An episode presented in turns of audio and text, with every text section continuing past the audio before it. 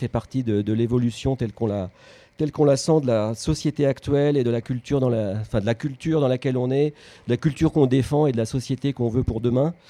Et donc euh, c'est un, c'est une session où on, a rassemblé euh, trois projets qui nous paraissaient innovants, qu'on va à la fois présenter, qu'on va confronter, et puis sur lesquels on va essayer de, de tirer quelques, quelques conclusions.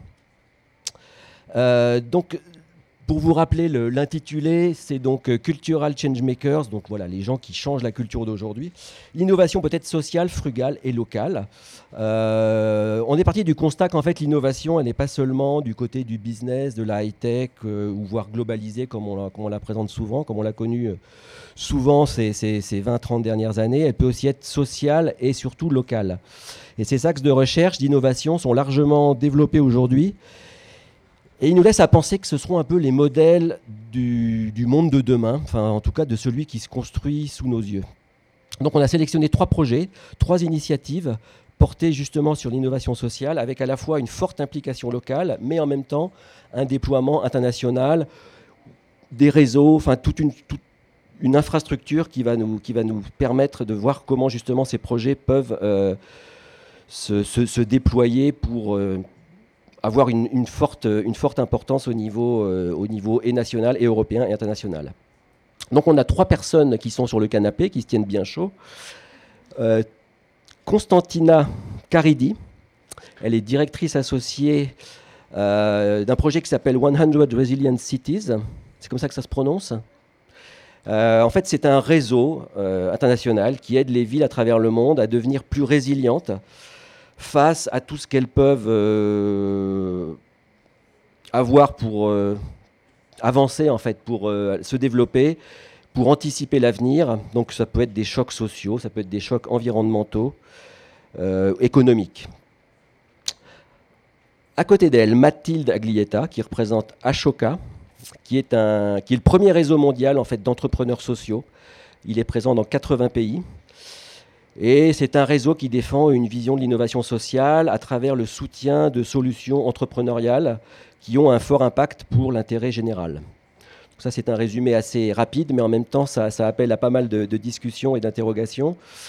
Et enfin, Cédric Claquin, qui représente, lui, le projet Future Diversities, qui, lui, est en charge du, du développement par la coopérative Indelab d'une application mobile euh, à l'échelle européenne, une application qui s'appelle Diversities, qui entend favoriser des sélections culturelles géolocalisées euh, axées sur la découverte. Et aussi, un point important, une juste rémunération des créateurs, enfin de tous les gens qui, participent à ce projet. Donc l'idée, c'est de leur laisser la parole chacun un quart d'heure. On sera assez vigilant pour qu'ils ne dépassent pas. Et, euh, ensuite, de voir en gros, de, tirer un peu des, conclusions et puis des plans sur la comète sur euh, ces initiatives en fait, qui, se, qui s'inscrivent dans cette famille que j'ai, que j'ai décrit rapidement. Et donc, on va, bah, je vais laisser la parole à, Mathilde, Mathilde Aglietta, donc pour Ashoka. Donc, Mathilde, euh, tu as rejoint la société il y a combien de temps? Il y a quelques semaines. En fait. Quelques semaines, donc c'est tout récent, c'est tout neuf. Mais on se connaît très bien puisque Ashoka donc, accompagne des entrepreneurs sociaux depuis 30 euh, ans, comme euh, tu l'as dit. Et euh, jusqu'alors, je travaillais pour un des entrepreneurs sociaux accompagnés par Ashoka. Donc, euh, donc tu es passé de l'autre côté Je suis passé de l'autre côté, exactement. Très bien. J'y vais alors. Vas-y, c'est à toi. Alors, je vais juste... Euh,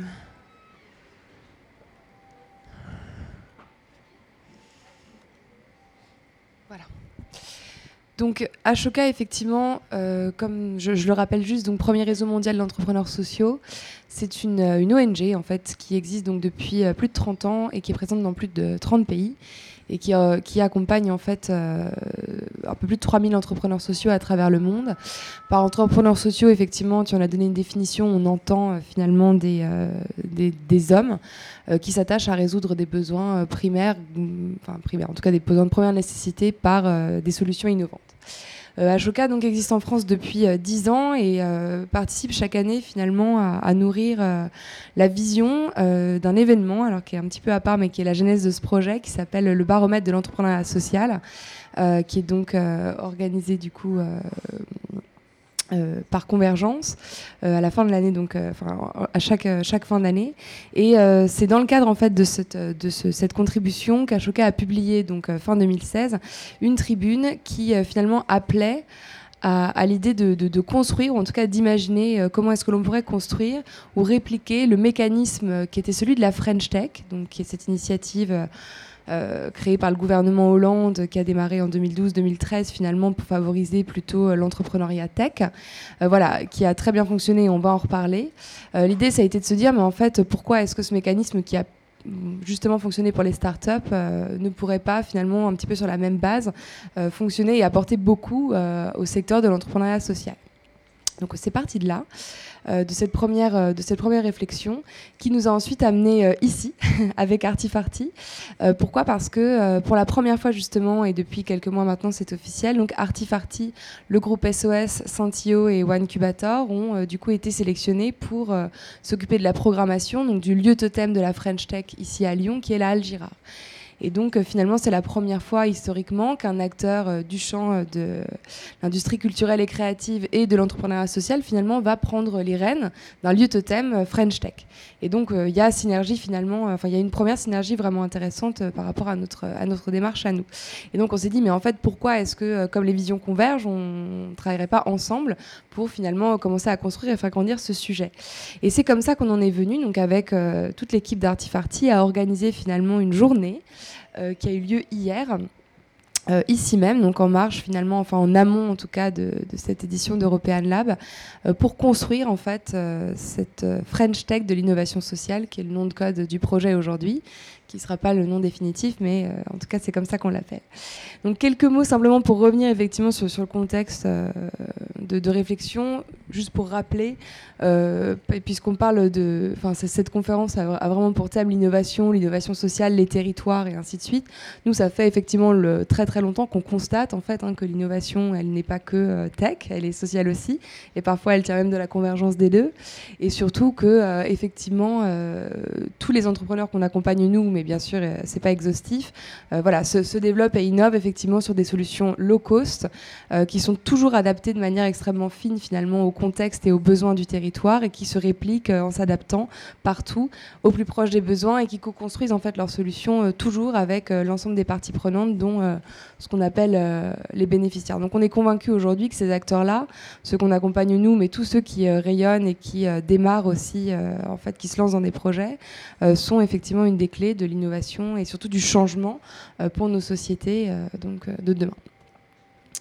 Voilà, pourquoi la French Tech? Euh, Finalement, parce que ce qui est intéressant dans le mécanisme de la French Tech, c'est que c'est euh, finalement un dispositif qui a été très léger, très peu coûteux et vertueux au sens où finalement il a au moins permis effectivement euh, de, de, comment dire de donner un vrai statut finalement aux startups.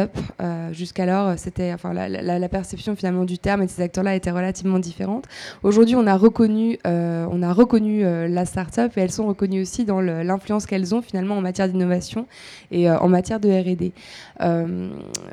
Ce qui a été aussi très intéressant dans le dispositif, c'est qu'il a permis effectivement de motiver, enfin pas de motiver, mais de stimuler des territoires, puisque donc la, French Tech labellisait les territoires les plus propices, les plus favorables à l'entrepreneuriat et à l'innovation. Donc l'idée là aussi, ça a été finalement, euh, ben, par la labellisation, de pousser des territoires qui n'étaient pas forcément, enfin qui ne proposaient pas finalement euh, toutes les conditions euh, des possibles de se mettre en marche et de, et de le faire finalement et de proposer, de, proposer un meilleur soutien à l'entrepreneuriat, donc la structuration effectivement des écosystèmes et cette conscience collective partagée finalement qui était l'idée de se dire mais maintenant a la French Tech, on se reconnaît en fait, on, on en est d'une certaine manière, on a confiance, on fait partie une communauté de pairs. Et donc, euh, ça a aussi apporté, voilà, non seulement un dynamisme, mais je pense une confiance euh, dans euh, cette idée d'entreprendre et dans finalement l'envie d'y aller et, en tout cas d'essayer. Donc, je passe effectivement la partie, mais elle est importante aussi, de la lisibilité donc, de nos activités et de l'innovation française à l'international. Et un point, mais qui est assez spécifique finalement à, ce secteur-là, qui est celui quand même de, l'augmentation euh, liée à la euh, naissance de, euh, ce mécanisme de la French Tech qui est celui effectivement de l'investissement. C'est-à-dire que finalement ça a favorisé aussi énormément l'investissement dans, globalement dans la startup. Voilà, donc quelques mots là-dessus. Et donc c'est pour ça qu'on a trouvé assez malin finalement de se dire, bah voilà, partons de ce qui a été euh, le succès de la French Tech, et essayons de voir comment ça peut s'adapter à notre secteur et comment est-ce que ça peut euh, nous faire avancer aussi. Euh, cette journée donc, qui a eu lieu hier et à laquelle d'ailleurs, Cédric, tu, oui, c'est ça. Tu diras peut-être quelques mots puisque tu euh, faisais partie des participants sans acteurs, donc euh, des entrepreneurs euh, du champ de l'économie sociale et solidaire, encore une fois, du champ de l'industrie culturelle, des entrepreneurs du champ aussi de l'éducation, bien sûr des entrepreneurs tech qui ici ont fait ben, leur retour d'expérience sur finalement comment ils ont vécu et à quoi leur a servi cette première euh, version de la French Tech. Euh, les institutions, bien sûr, les premiers architectes de la French Tech, et puis donc des, euh, voilà, des, responsables locaux et, et, nationaux. Hein. Les, participants sont vraiment venus de toutes les métropoles. On a eu aussi beaucoup de, beaucoup de, créateurs de tiers-lieux qui sont venus participer au débat. Donc on a réuni un peu la France, qui était assez intéressant, hier, donc ici. Donc une journée sur la French Tech de l'innovation sociale et huit chantiers, donc sur la marque, en tout cas la bannière euh, qu'est-ce qui va pouvoir, euh, en fin de compte, nous rassembler. Euh, un chantier sur les territoires, comment on met en valeur, comment on dynamise, encore une fois, les territoires propices mais à l'innovation sociale. comment est-ce que l'on met en valeur les projets, les entreprises? Un chantier spécifique sur l'éducation, c'est-à-dire comment on crée aujourd'hui dans le système éducatif les acteurs du changement de demain. Donc comment est-ce que l'on on, infuse aussi cette, cette culture-là? La question du décloisonnement donc entre les acteurs, acteurs public, acteurs privés, la plupart des entrepreneurs sociaux ayant un modèle économique euh, hybride et, travaillant toujours de concert avec le public et le privé finalement. La question des réseaux aussi, euh, en France, et bien sûr le rayonnement euh, à l'international. Donc toutes ces questions qui sont vastes ont été en partie traitées hier dans cette journée de, de, kick-off, entre guillemets, pour atterrir finalement voilà, sur, sur des choses euh, dont on est sûr qu'on est finalement euh, tous d'accord, donc euh, toutes les choses qui nous rassemblent, et ce qui va donc devenir notre démarche de demain. Donc effectivement, adapter, pardon, adopter collectivement cette, cette approche du progrès sociétal, donc basée sur des modèles efficients et performants. Euh, et donc qui en fait euh, débouchera certainement sur la création d'une marque forte, mais plus qu'une marque, sur surtout une posture, une charte de valeurs qui sont celles qui sont les incontournables euh, de ce qui nous anime, de ce qui nous fait finalement entreprendre dans le champ de l'innovation sociale et ce qui nous fait développer nos projets. Repérer donc et fédérer effectivement les territoires pionniers qui sont propices au déploiement de solutions innovantes socialement. Aller chercher aussi les territoires qui sont justement ceux dont on ne s'occupe jamais. Euh, qui sont, alors euh, là aussi sans faire de clichés, mais euh, qui sont finalement partout, hein, dans les métropoles aussi bien qu'en zone rurale. Et c'est pour ça que d'ailleurs on parlera certainement d'écosystème plus que de territoire à l'avenir, en se disant mais en fait il, faudrait, il faut qu'on pousse et qu'on accompagne ceux sur lesquels il se passe très peu de choses aujourd'hui et sur lesquels les besoins sont les plus importants, et que cela en fait soit accompagné par les territoires du coup les plus dynamiques aujourd'hui et qui ont fait la preuve de leur euh, capacité euh, pour finalement continuer comme ça de, de, le modèle et surtout de densifier encore ce, réseau de territoire.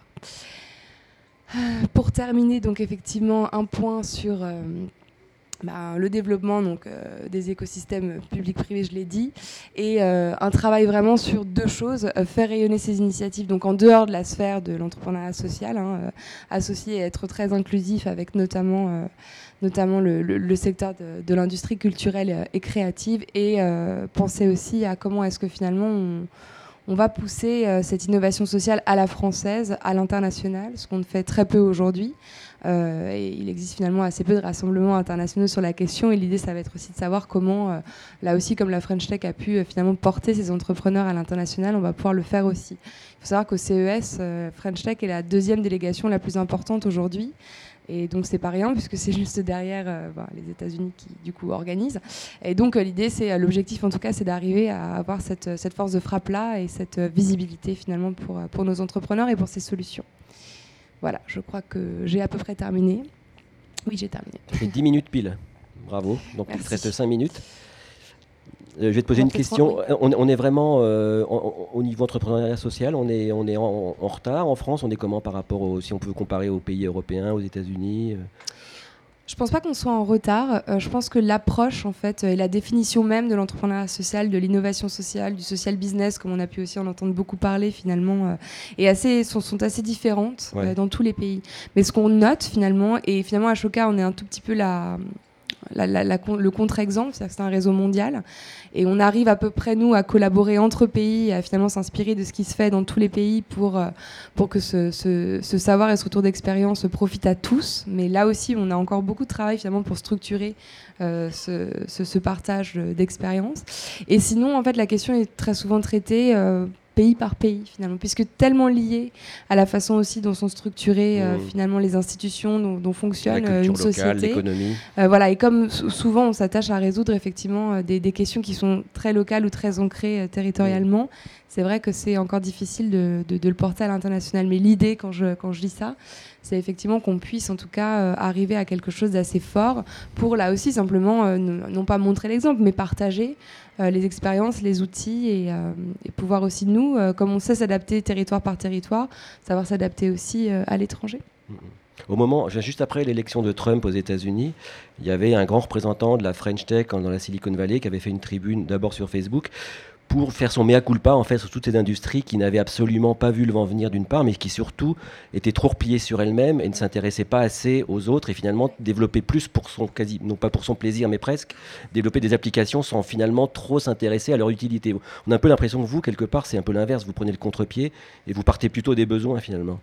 Oui, alors ce qu'on souhaite vraiment, c'est faire l'inverse, euh, au sens où finalement ce secteur, qui est celui, enfin, secteur en tout cas le premier, qui était celui de l'entrepreneuriat social aujourd'hui, est quand même assez, euh, bon, reste quand même assez confidentiel, bien, que ce soit, c'est quand même 10% du PIB en France, donc c'est pas, c'est pas anodin. Néanmoins, euh, on trouve à l'intérieur finalement une espèce de, oui, voilà, c'est un petit secteur, on se, on se connaît presque tous, il y a une forme d'entre-soi, et l'idée en fait avec cette démarche-là, ça a été vraiment d'ouvrir non seulement à toutes les visions et à tous les acteurs et arrêter un peu les guerres de chapelle et s'arrêter sur finalement ce qui nous rassemble fondamentalement, euh, beaucoup plus que d'aller dans des détails très précis de ce qui mmh. nous caractérise. Ça, c'est le premier point. Et le deuxième, c'est de s'ouvrir aussi à d'autres acteurs qui finalement travaillent, et Artifarty en est l'exemple, euh, vraiment travaillent quotidiennement au service de l'intérêt général, mais finalement sur euh, une activité qui est un tout petit peu différente et qui jusqu'alors rentrait pas forcément dans ce champ-là. Et on a décidé collectivement qu'en fait, si, puisque cette motivation était au fond la même, et que du coup l'idée était vraiment d'avancer de concert en s'apportant les uns les autres euh, de, nos, de nos différences culturelles. Donc l'idée, c'est vraiment effectivement, euh, pour une fois, de décloisonner, de voir ce que les autres secteurs peuvent apporter et de s'ouvrir au maximum pour euh, une seule chose qui est l'intérêt général, effectivement, in fine. Super. Voilà, et juste un dernier point sur, euh, sur, l'exemple que vous avez donné sur la, Silicon Valley, c'est assez intéressant aussi, puisque ça touche à un autre sujet qui est celui de comment est-ce qu'on utilise la tech aujourd'hui. Nous, on est assez convaincus que justement, elle est trop souvent utilisée finalement à des fins euh, quasiment gadgets ou en tout cas cosmétiques, et qu'en fait, la tech a juste, enfin, le numérique a des pouvoirs magiques, et que là aussi, euh, ça fait partie de nos chantiers qui sont d'aller chercher en fait ces compétences techniques et euh, de leur donner envie de travailler dans le champ, notamment mmh. de l'entrepreneuriat social et plus globalement de l'intérêt général, puisque c'est là en fait et avec ça qu'on changera vraiment euh, le monde, si je peux oser m'exprimer ainsi. Mmh. Voilà. Très bien, bah, merci. à toi Mathilde. Cédric, donc Cédric, euh, toi tu es donc de CD1D, donc Fédération nationale des labels indépendants à la base, et historiquement voilà, et il y a plusieurs années, on avait eu d'ailleurs un panel au sein du lab pour parler de votre plateforme de streaming qui s'appelle Indetouch. Donc là, c'est un, c'est un nouvel, euh, une nouvelle brique de votre, de votre maison. Alors c'est même, euh, c'est même le toit. Le 2, je sais pas si c'est bon là, en termes de son, non? Le 4, c'est mieux. Voilà. Ça marche. Euh, alors, on, va faire déjà quelque chose d'hybride dans la présentation, parce que je pensais que c'était en anglais, donc euh, j'ai fait ma présentation en anglais, je parlerai en français. Donc je pense que ça devrait voilà, plaire à tout le monde. Euh, effectivement, Andelab, c'est euh, une initiative. Alors, j'ai laissé, n'en déplaise à, à, mon président qui est juste derrière moi, euh, l'ancien intitulé, c'est-à-dire, on se définit euh, à la fois comme un laboratoire territorial d'innovation culturelle, et on va voir, c'est un peu pour ça qu'on est là aujourd'hui sur la, dimension territoriale, mais on se définit aussi euh, justement dans les logiques de convergence qu'évoquait Mathilde juste avant, comme une smart-up, c'est-à-dire effectivement, on est une start-up au sens où on développe des produits numériques, on a et des perspectives de croissance et un rythme assez rapide, et en même temps, on a décidé de faire de l'innovation sociale et économique, puisqu'on a décidé d'adopter un statut qui est un peu particulier, qui est une coopérative. Alors on connaît les coopératives, les scopes, qui réunissent des, gens qui veulent maîtriser leur outil de production, des salariés, et il y a aussi des, parties prenantes qui décident de se réunir. Ça s'appelle une SIC, une société coopérative d'intérêt collectif, pour résoudre un problème qu'elles n'arrivent pas à résoudre elles-mêmes toutes seules. donc effectivement, CD1D, voyant le... Parce que donc on a une, origine... derrière, euh, pourquoi j'ai mis ça, c'est qu'à la base, moi euh, j'ai eu un label pendant 10 ans et euh, en 2010, quand on a vu arriver le streaming de Spotify et Deezer, les revenus que ça proposait étaient très inquiétants. C'est-à-dire qu'à l'époque, on avait droit à un million d'écoutes, 700 euros à partager entre le producteur, le label et moi j'avais 15 artistes. Donc imaginez-vous effectivement qu'on tire la langue très rapidement et, on s'est dit plutôt que de regarder éventuellement le, vent de l'innovation passer avec des gros acteurs, comment on peut collectivement réunir des gens, donc des parties prenantes qui étaient à la fois des créateurs de contenu, donc ça c'est les collèges de la coopération des diffuseurs, des collectivités publiques, des acteurs privés, des publics, des membres de soutien pour essayer de trouver une façon avec des outils numériques dont Mathilde a rappelé le pouvoir et, l'intérêt, euh, effectivement, des nouvelles formes. Euh, donc on a décidé de faire de l'innovation économique, de l'innovation sociale euh, et l'innovation un peu culturelle aussi, en se disant partons dans cette aventure-là. donc à la base, c'est quand même venu de créateurs. Et pour résoudre ce problème de la rémunération, on pense que le numérique permet à tout le monde de devenir créateur et de, faire, de partager son contenu. C'est un peu plus compliqué que ça. Euh, il y a beaucoup de contenus qui ne sont jamais écoutés sur les plateformes parce qu'effectivement, vous êtes dans un grand supermarché mondial, mais par contre, au bout de l'étagère qui est tout en haut. Donc, vous êtes à peu près jamais vu. Donc, on s'est dit, nous, on va d'abord s'atteler à ça, c'est-à-dire euh, la, scène indépendante, euh, pour organiser des contenus et les proposer, valoriser ces contenus-là. donc, ça fait partie des enjeux qui sont un peu décrits derrière. et on s'est aperçu derrière le numérique, on parle souvent de big data, mais on, on a réalisé aussi qu'il y avait des, choses à faire, je vous en parlerai après, parce que c'est un des projets de la coopérative, de structurer des choses autour de ce qu'on appelait nous des smart data, pour comment effectivement dans l'univers un peu invisible des données euh, sur Internet, on facilite le fait que des contenus euh, euh, inconnus ou, indépendants émergent plus facilement qu'à travers les moteurs de recherche classiques de, Google. Donc là aussi, il y a tout un tas de combats à mener, donc économiques pour mieux rémunérer des artistes, sociaux pour les rendre plus visibles et notamment les, les relocaliser ou les reterritorialiser, et également sur les données d'un point de vue un peu tech. Euh, donc en gros, euh, c'est un peu compliqué, je vais me faire un torticolis, mais euh, vous avez à peu près effectivement les, ambitions de la, coopérative. La coopérative, elle a d'abord un projet économique. Si on devenait uniquement la vitrine de la créativité indépendante en France, ça serait peut-être déjà formidable, mais ça ne résoudrait pas le problème des artistes. Parce que quand on vous dit qu'effectivement, aujourd'hui, on a beaucoup progressé dans le streaming, puisque maintenant, j'ai regardé le dernier relevé de mars, donc Spotify et Deezer me donnent 0,005 parfois, mais 0,02 par stream. Ça veut dire que tant que j'ai pas des dizaines de millions de vues, je ne ferai pas de modèle économique avec mes artistes. Donc ça veut dire qu'on passe en gros, soit vous chantez dans votre salle de bain, soit vous devenez une star, euh, mais entre les deux, il n'y a plus rien. Donc là où le numérique, avec son effet amplificateur, peut amener plein de choses, il a aussi un côté dévastateur dans le, dans le milieu. Et donc nous, on s'est lancé dans, dans cette aventure-là pour voir est-ce qu'il y avait des alternatives possibles. Et euh, ça fait donc maintenant 4 euh, ans ou 5 ans qu'on existe selon le statut. bah oui, puisque aujourd'hui, nous, on arrive à rémunérer entre 20 et 40 fois plus que Deezer et Spotify, certes sur des sommes évidemment plus confidentielles, parce qu'on n'a pas les mêmes montants à investir qu'eux, mais en tout cas, il y, a de la place à prendre pour les alternatives, la nôtre comme d'autres. Euh, donc du coup, on s'est très tôt engagé dans les mouvements coopératifs. Collabore avec la CG Scope à essayer de réinventer un petit peu l'emploi dans le, dans le milieu du numérique aussi. Donc il y a tout un tas de choses. On était effectivement euh, à Choca, la journée d'hier était vraiment euh, très intéressante parce que elle dépassait pour une fois les, les problèmes de chapelle qui sont importants. C'est-à-dire que les mouvements coopératifs qui ont d'abord porté euh, l'économie sociale et solidaire, c'était l'énergie, l'agriculture. Et là, on voit arriver tout un tas d'acteurs beaucoup plus modernes, agiles sur les, technologies et qui font pas forcément tout le temps immédiatement à matcher avec les autres. Donc il y a un, un vrai enjeu à dépasser tout ça. Et je crois qu'hier, on l'a plutôt très bien fait. Euh, donc du coup, pour aller très rapidement dans ce qu'on propose, on, on, commence à être un peu nombreux et à travailler avec plusieurs personnes. On a posé un modèle économique déjà qui a l'avantage de la transparence, qui dit, contrairement à d'autres acteurs, euh, les abonnements, parce que vous allez voir qu'on a un modèle un peu particulier, de ce qu'on vend, comment il est réparti. Donc on, répartit, je ne vais pas rentrer parce que ce n'est pas le sujet, mais on est déjà en train de tester un modèle économique qui, au-delà du taux par stream qui produit, a au moins amené tout un tas de réflexions euh, et permet à tout le monde de savoir comment on répartit l'argent qu'on collecte, puisqu'on a un système, puisque euh, quand je vous dis qu'on a un, un, projet économique et que personne n'est prêt à payer en gros pour des contenus inconnus, déjà les gens ne veulent pas le faire pour Rihanna, donc pour nous c'est un peu plus compliqué encore.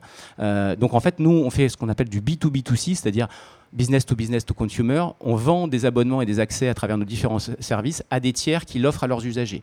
Quand l'usager est un citoyen, bah, c'est la région Rhône-Alpes qu'on remercie de nous avoir soutenus dès le départ. Donc l'ancrage territorial, il part de là. C'est la métropole de Saint-Etienne qui, d'un coup, euh, vis-à-vis des lycéens et des apprentis, décide de leur offrir des services culturels plutôt innovants et plutôt centrés sur la découverte et l'indépendance. Quand l'usager est un membre d'une bibliothèque, on a une centaine de bibliothèques qui sont partenaires et qui proposent le service, c'est elle qui paye. Quand l'usager est un client ou un consommateur, c'est une marque, euh, notamment des marques de transport euh, ou des offices du tourisme, qui voient aussi les, les, touristes comme des, comme des clients. Voilà. Et on essaie de décliner ça de manière à ce que tout le monde paye sa dîme finalement et que la création de valeur qu'on propose, c'est d'aller chercher de l'argent à des endroits où la culture n'a peut-être pas forcément l'habitude d'y aller et surtout d'essayer, euh, tel des Robins des Bois modernes, de le répartir un peu plus directement à ceux qui le touchent le moins.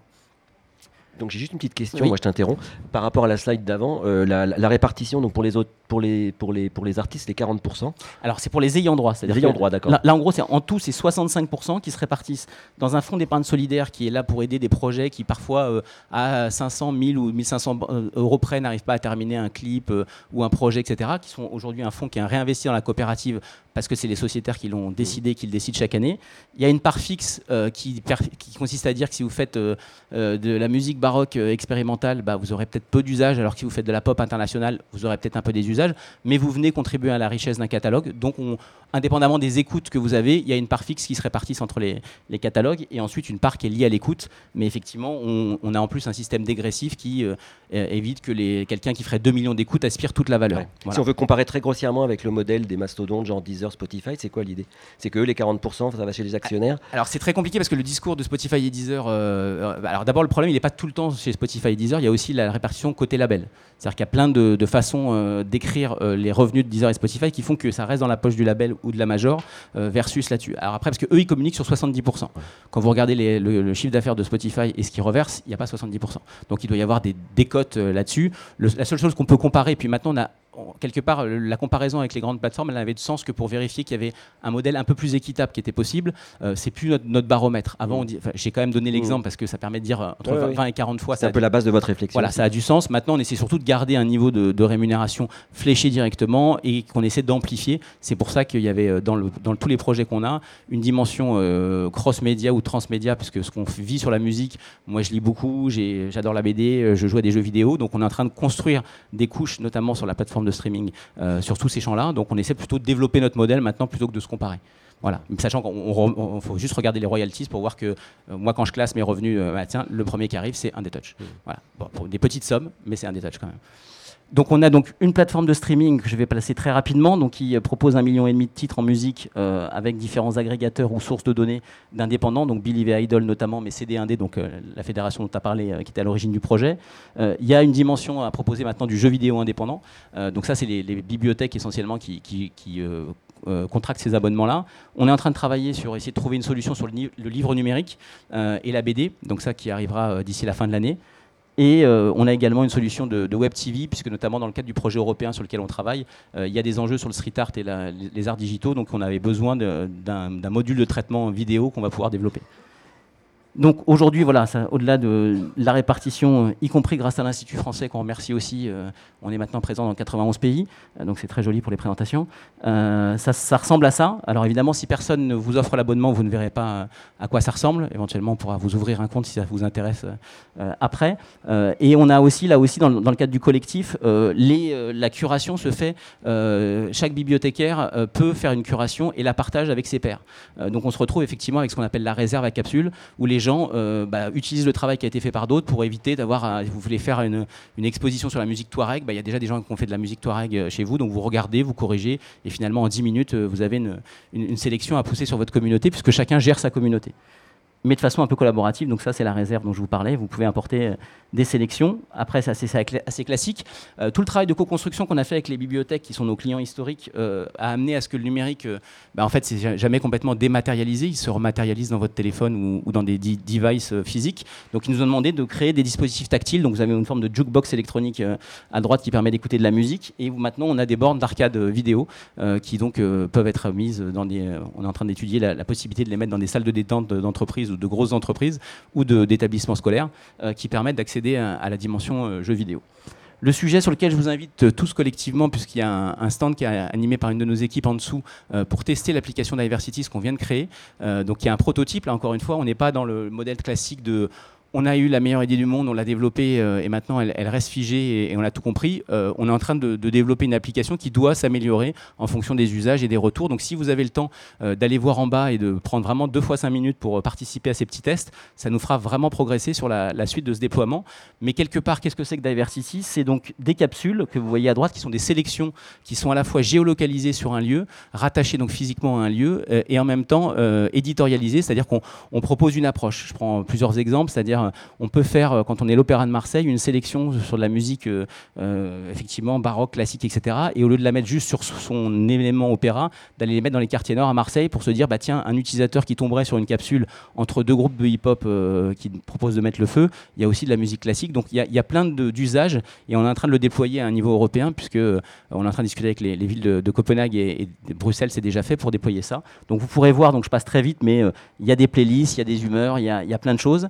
Et le dernier point qui est donc euh, notre enjeu un peu de RD euh, sur les histoires de, data, euh, en gros, plus vous êtes connu, plus vous avez de données, plus vous avez de données, plus vous êtes visible. ça marche très bien quand vous n'êtes pas connu, c'est-à-dire moins vous êtes connu, moins vous avez de données, moins vous êtes visible.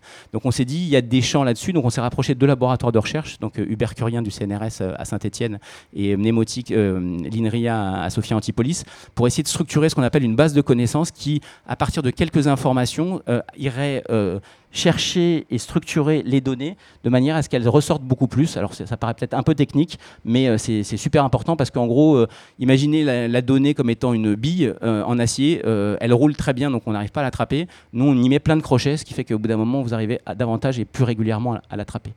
Voilà, je ne sais pas en termes de timing ce qu'il me reste, mais je voulais juste vous montrer l'application très rapidement pour vous, voir, pour vous montrer quand même, c'est notre premier livrable, donc on est assez content quand même.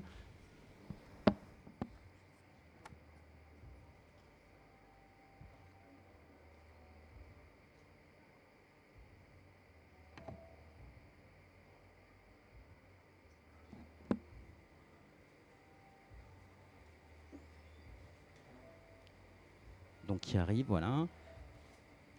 Donc Diversity.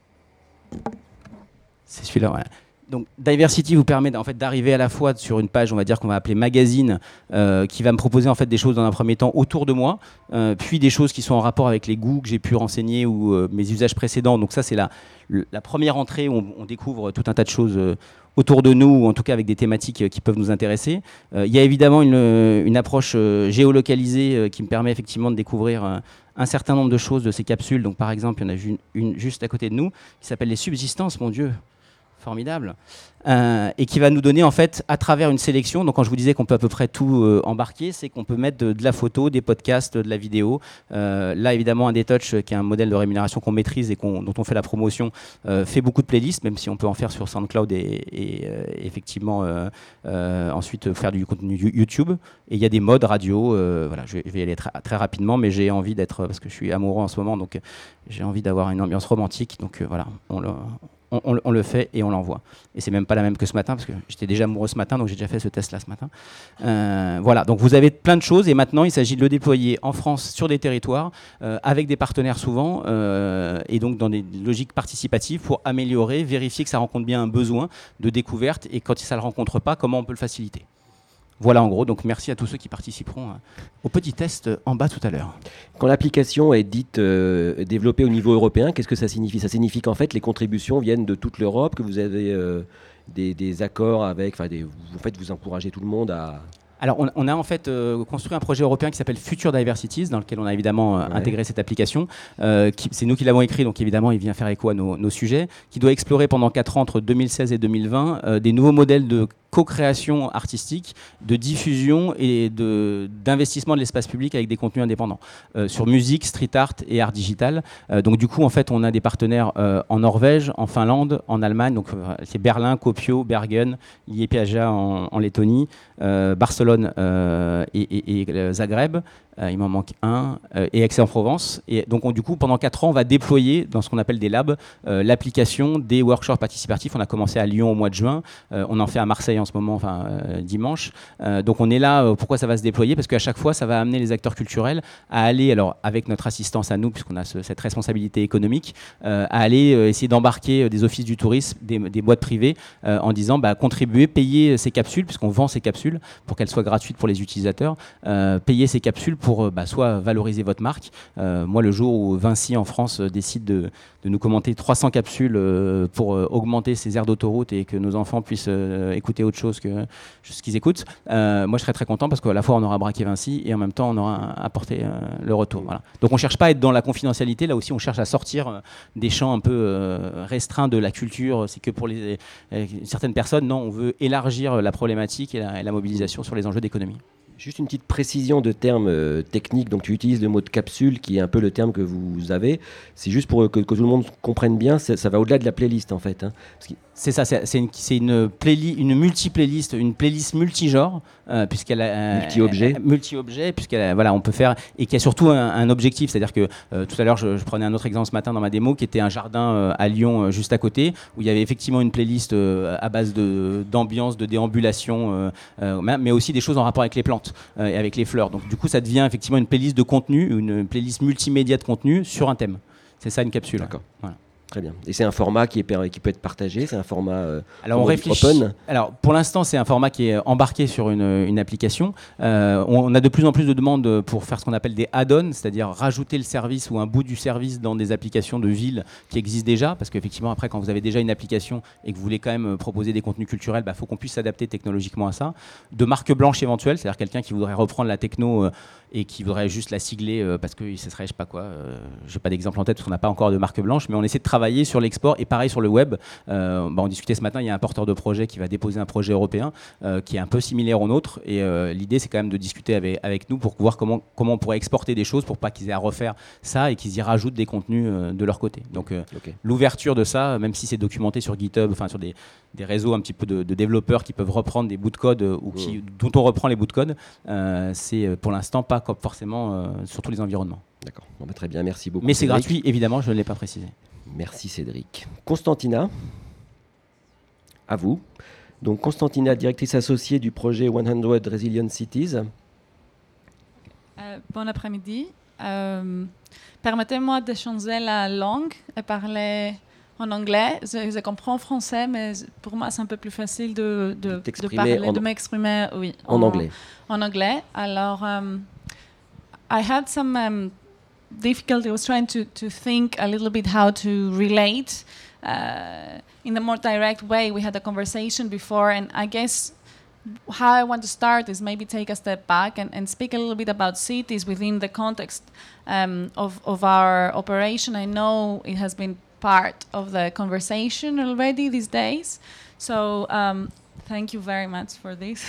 so uh, my presentation will be in the background, uh, but I do want to say a couple of numbers. So I know I am absolutely certain that most of you here have already heard this whole dialectic about um, cities growing. And however, what does this mean in practice? I wanted to give a couple of, of numbers and extract um, extract really the, the reality behind the numbers. So we say that 75% of the world will be living in, in cities in, by 2050. And practically, that means I made some calculations, and, and, in relation to the estimated rise of the population, which at the moment in 2015, these are the statistics available, it was in um, 7.3 billion, and it's expected to reach almost um, 10 billion by 2050, so 9.7 to be exact. And at the moment in 2007, we hit the margin where, um, sorry, do I, how do I change this? Okay, that's me. We hit the margin of 50% um, of the planet living in the cities, and in 2050 is going to be 75%. That practically means that the majority of the people who will be born or who will move fr from now until 2050 will go into cities, and it also means that um, 50% of the growth hasn't happened yet. So whatever we know, it's just going to be not double because it's 100%, but you can imagine most of the cities just they're just going to explode, and that means huge consequences in terms of economy, infrastructure, and threats. And that's the second um, point when it comes to thinking about cities and, and resilience, which is the risk so what's interesting to think is at the moment is actually um, as we are growing, less people in absolute numbers are affected overall by global disasters. Uh, and when we speak of disaster, usually we think of climate change. However, this is directly linked to all the social consequences. Uh, because what happens when the cities are growing, it means that human populations uh, become uh, much more vulnerable, and it means that uh, rising inequity and vulnerability in slums, which are growing, Imagine the pace. We're literally talking about 35 years. I am 34 years old, and I'm thinking that this generation, people are in the 30s and in the 40s, every, we're going to experience when we are thinking of the consequences of 2050 is just a, a, a chosen date. We are already experiencing what's happening, and if you think of the exponential rise in the absolute numbers I gave you, it means that whatever we're doing, we will be experiencing twofold, threefold in 10 years unless we do something about it. So it's not about two, 2050. I would actually recommend that we um, rewind a little bit and think about what does um, human growth and growth in human settlements mean in five years' time or 10? And we see it all around us in floodings, in collapses, in, in um, people dying, in, in, crowding populations, in, in huge numbers of productions. Uh, traffic jams in the cities. Of course, in the developed world, this is um, much more intense. But however, what we see um, in the developing world, I mean, but what we see in the developed world is intensity in the social phenomena. So we see extreme um, inequality. Uh, earlier, I was using the example of Greece, where you have 27% unemployment at the moment, and it's long term. And that means that people are underfed much more than before. And that means that um, there are studies that they show that most likely citizens in Greece will have will suffer from diabetes in 15 years, and the system is not ready to absorb that. Um, and that is why the time to build resilience is now. And in a way, what we are discussing uh, in this panel is um, resilience in the in the broader uh, way. This is where 100C comes in. So the definition that we give is that we're talking about the capacity of individuals, communities, institutions, businesses, is a systemic approach to uh, fundamentally survive agnostic challenges, as I said before. However, um, and that means that you're becoming better at managing risk. However, we're also saying that it means that we are becoming better at institutionalizing innovation and therefore evolve and make uh, jumps uh, into the future. Um, and this is how I experienced what we were discussing before. We're talking about human innovation, offline, online technology. How do you help cities improve on how they absorb the technological developments and the technological rates? How do you um, help the governance system, as we were um, listening before in the panel from Lisbon, to break down the silos? This is a little bit of, of what we are doing. Um, contextualizing within this bigger conversation about cities and about the lack of resources. And what we have found is that actually dealing with chronic sense, uh, stresses, long-term consequences like the ones I just spoke about, like unemployment, like the challenge of um, integrating technology, is really the most important um, denominator in strengthening against risks that at the end of the day they cannot necessarily be avoided. You can just be better prepared, and there is a lot of um, there are a lot of resources about risk management and risk reduction. So the change and the leap that we're doing is helping cities integrate existing knowledge, manage the resources better so that they can effectively deal with, with what's happening ahead and they're not doing it on their own.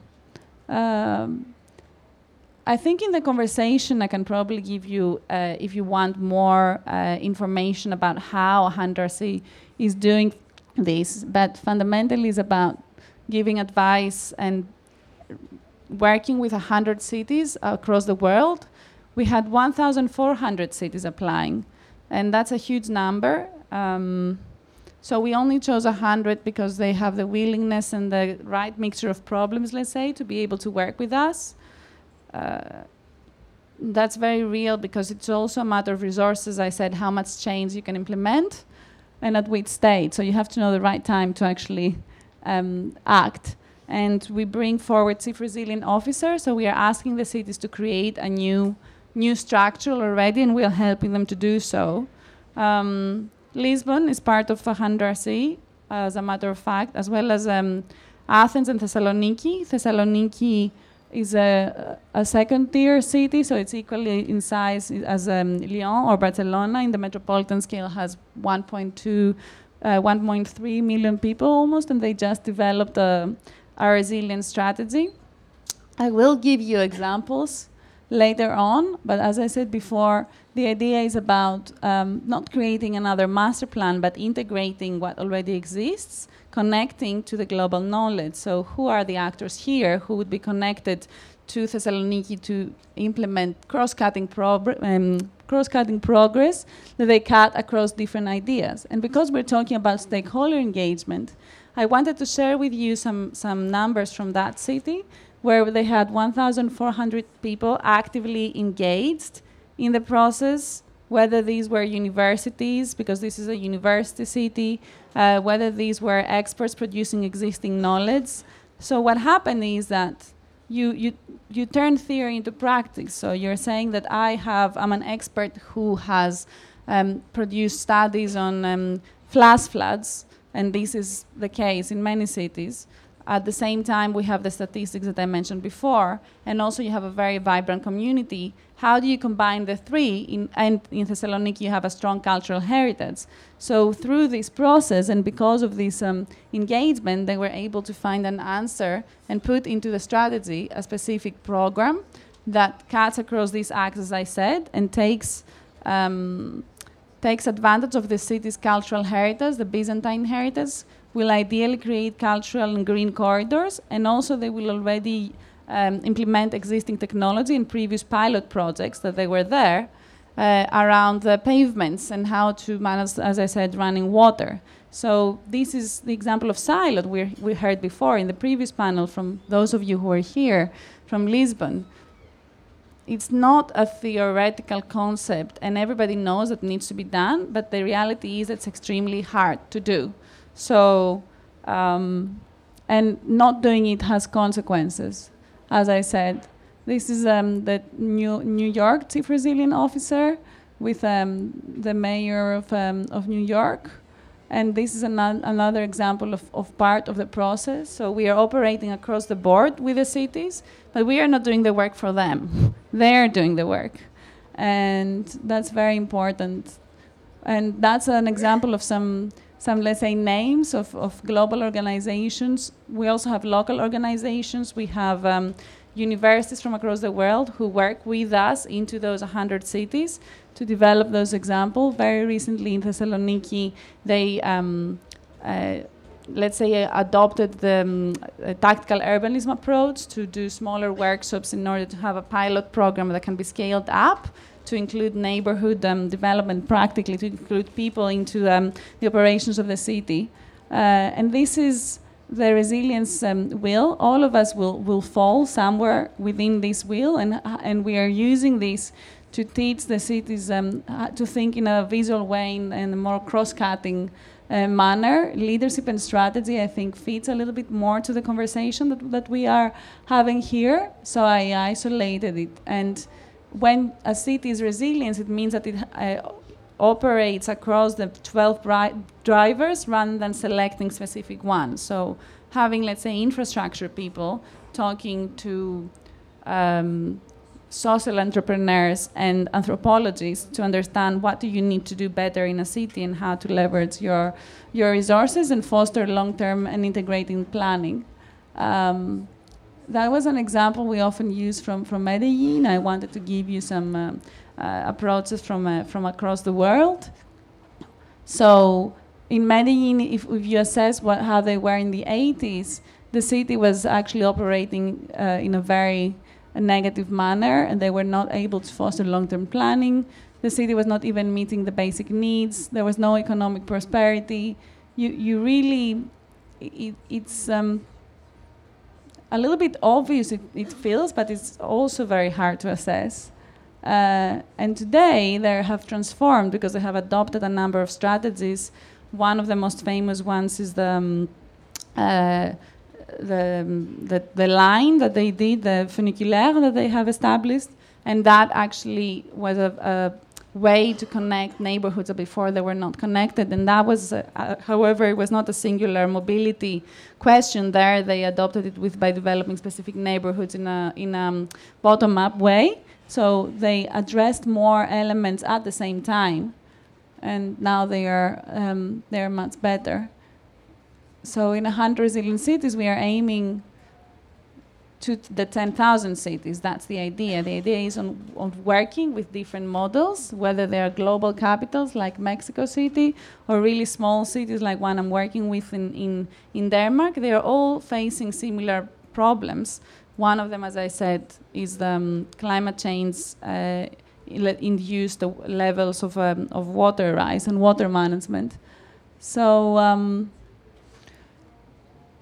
I put here an example of Norfolk because they did similar, the similar like Thessaloniki two years ago. They um, they are sinking Norfolk, even though they are not um, as famous as Venice, but they actually are sinking. At the same time, they're a military port, so they have an economy which is not diversified at all, and they face significant challenges there. And uh, what, what they did is that they used the tactical urbanism method, so really going down to the community, in order to then implement since 2015 a program that's about um, containing water and then feeding it back into urban gardens. And that helped the city create different kinds of, um, of social skills and economic skills and training for the, for the citizens, while because it was scalable, it actually had really important consequences in terms of rainwater management. Uh, and it happened by uh, linking to the neighborhood in an organized way with the chief resilience um, officer in the city there. Um, so there are a number of um, other actions that, that one can mention when thinking of uh, of, um, of resilience, and I think I mentioned a number of examples of uh, projects to share. Uh, what is important, I would say, in this process, and in Thessaloniki they did it by creating a set of uh, 103 actions.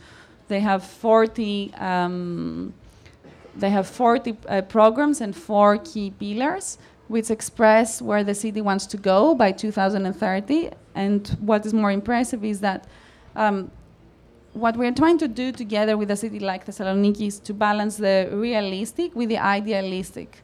So when you're doing this, you need data of where you will be because that creates um, persuasive arguments for the most for all those who say, "Oh, I cannot do this, I cannot manage that. We don't have enough resources to change. It's really hard to do."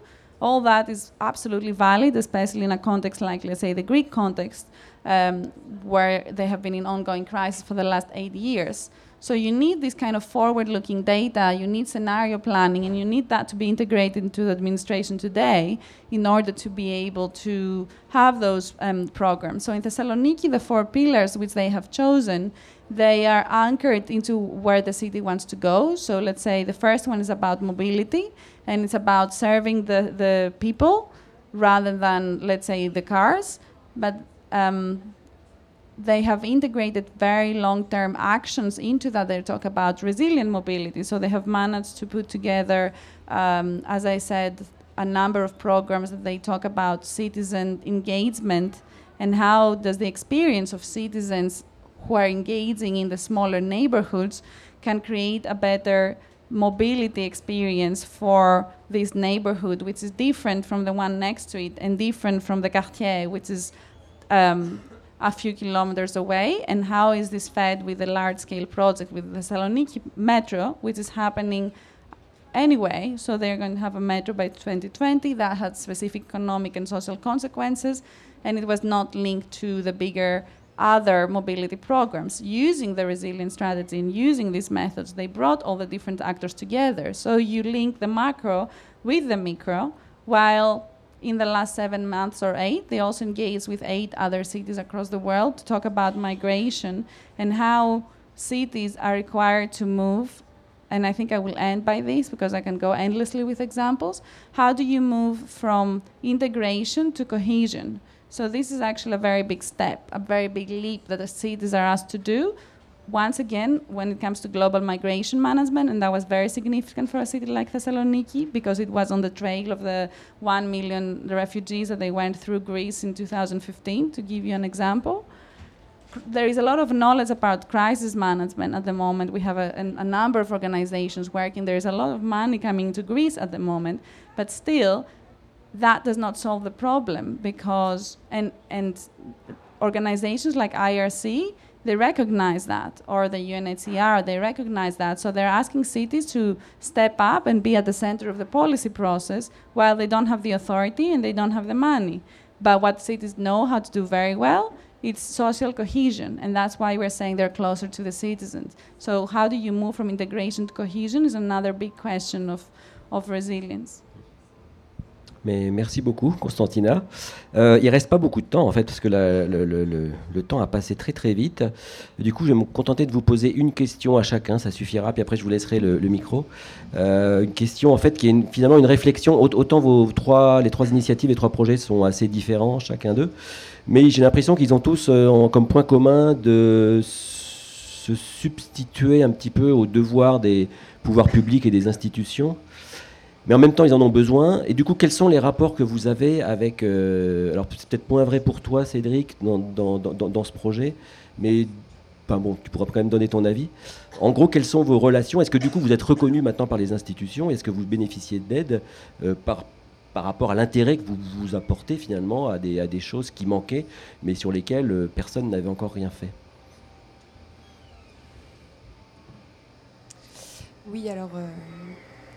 C'est vraiment. Enfin, L'idée, c'est qu'en fait, on est vraiment en collaboration en fait, permanente hein, avec les institutions qui très très vite nous reconnaissent, voire même parfois vont nous chercher finalement pour nous accompagner, pour euh, enfin nous accompagner en tout cas pour nous mettre en avant et faire euh, en fait tout ce qui est euh, voilà tout, tout, ce qui leur est possible. Pour faciliter les choses et ouais, pour faciliter, fluidifier, connecter aussi, enfin nous connecter à d'autres acteurs et nous permettre d'avancer.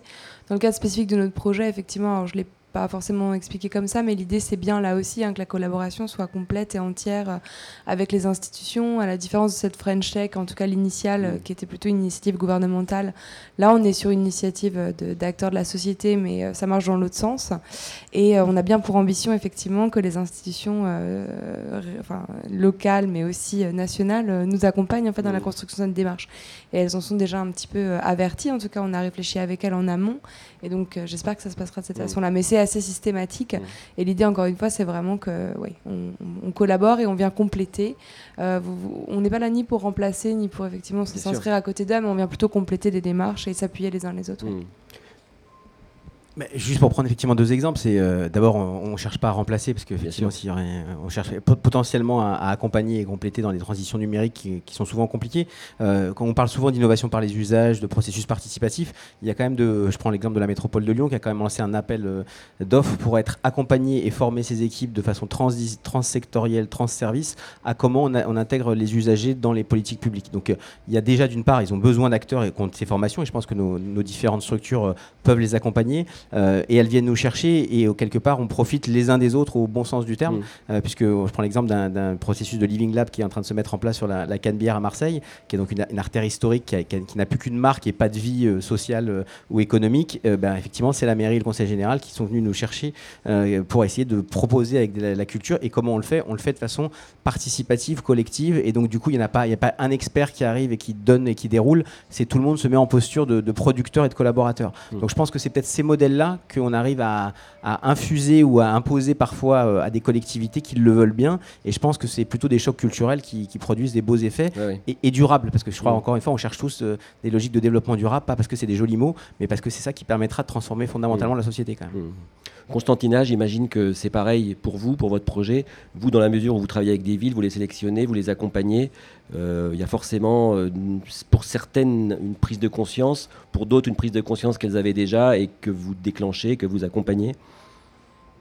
Euh, oui, c'est vrai, c'est pareil, mais pour moi, je trouve que c'est très intéressant le fait que. Um, I will change to English again, I'm sorry. That. Um, we're talking about this engagement, about this participation, and all that wealth of, of activity that's taking place. Uh, but we cannot do it unless the system ad- adapts. So we work with the cities and we help them adapt the system to the extent that they want to. If they don't want to, they, uh, it's equally as any actor. You cannot force citizens to Mm. participate, and you cannot force cities to change. Truth is, reality forces them to change anyway, and the question is, will they change fast enough? Um, but for me, it's a question. I think we're still hitting uh, the walls of the bureaucracy, whether we like it or, or not.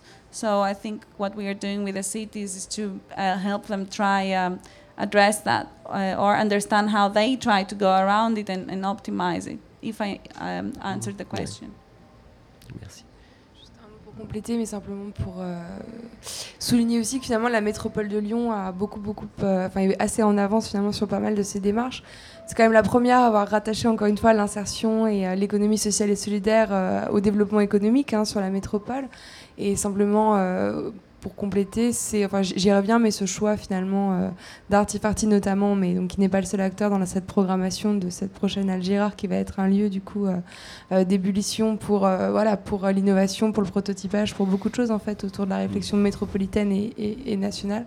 Et ben n'est pas anodin et c'est encore une fois un positionnement vraiment intéressant. Merci. Est-ce qu'il y a des, des questions du coup dans la salle?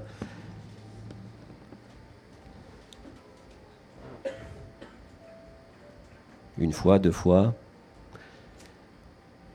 Bon, bah écoutez, on va tous vous libérer. On va aller se baigner euh, en bas. Merci à tous les trois. Bonne Européenne Lab et bonne nuit sonore.